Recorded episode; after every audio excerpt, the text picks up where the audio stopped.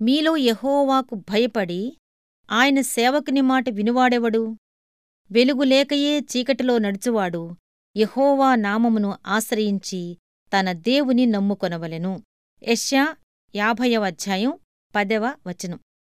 అభ్యంతరాల అంధకారం కంగారు చీకటి మనసులో కమ్మినప్పుడు విశ్వాసి ఏమి చెయ్యాలి దేవుని చిత్తప్రకారం నడిచే విశ్వాసికే అంధకారపు ఘడీలు వస్తుంటాయి. ఏమి చెయ్యాలో ఎటువైపుకు తిరగాలో తెలియని క్షణాలు వస్తూ ఉంటాయి. ఆకాశంలో మబ్బులు కమ్ముకుంటాయి. అతని మార్గంపై పరలోకపు కాంతి ప్రసరించదు. అతనికి చీకటిలో తడుములాడుతున్న భావన కలుగుతుంది. నీ అనుభవం ఇలా ఉన్నదా? ఇలాంటి చీకటి వేళలో విశ్వాసి ఏమి చెయ్యాలి? వినండి. యహోవా నామమును ఆశ్రయించి తన దేవుని నమ్ముకొనవలెను. మొట్టమొదటిగా ఏమీ చెయ్యకుండా కూర్చోవాలి. మన మానవ స్వభావానికి ఇది చాలా కష్టం. ఒక సామెత ఉంది.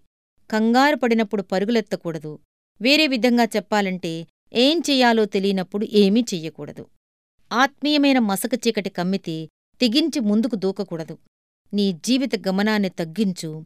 అవసరమైతే నీ నావకు లంగరు వేసెయ్. కేవలం దేవునిమీద నమ్మకం పెట్టుకో. మనం నమ్మకముంచితే ఆయన పనిచేస్తాడు. మన ఆందోళన ఆయన చేతుల్ని కట్టేస్తుంది. మన మనస్సులు అన్యాక్రాంతమై ఉన్నప్పుడు మన హృదయాలు కలవరపడతాయి.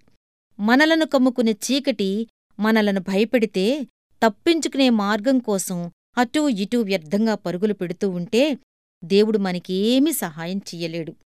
దేవుని శాంతి మన మనసును చక్కబెట్టి మన హృదయానికి సేద తీరుస్తుంది.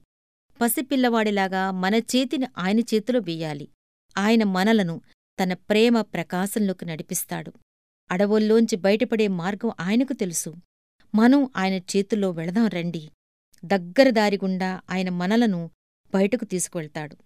నడవటం మనకు చేతకానప్పుడే దేవుడు పైలట్గా మన చెంతెప్పుడూ ఉన్నాడు. నమ్మికలో నిలకడగా ఉండు. సహనపరుడే జయిస్తాడు. గాలిపాటుకు కదిలి కొట్టుకుపోయేవాడు నశించిపోతాడు. క్రీస్తును ధరించినవాడు నింగీ నేలా పడిపోయినా నిలిచే ఉంటాడు. ఆవేదన ఎంతో కాలం ఉండదు. మట్టి కలిసిన ఆశ మళ్ళీ పల్లవిస్తుంది. తుఫాను నిమ్మళించాకే రుణోదయం శిలువ పదము పరలోకానికి బాట. రాజ్యం తండ్రిది నమ్మండి హృదయమా స్థిరంగా ఉండు.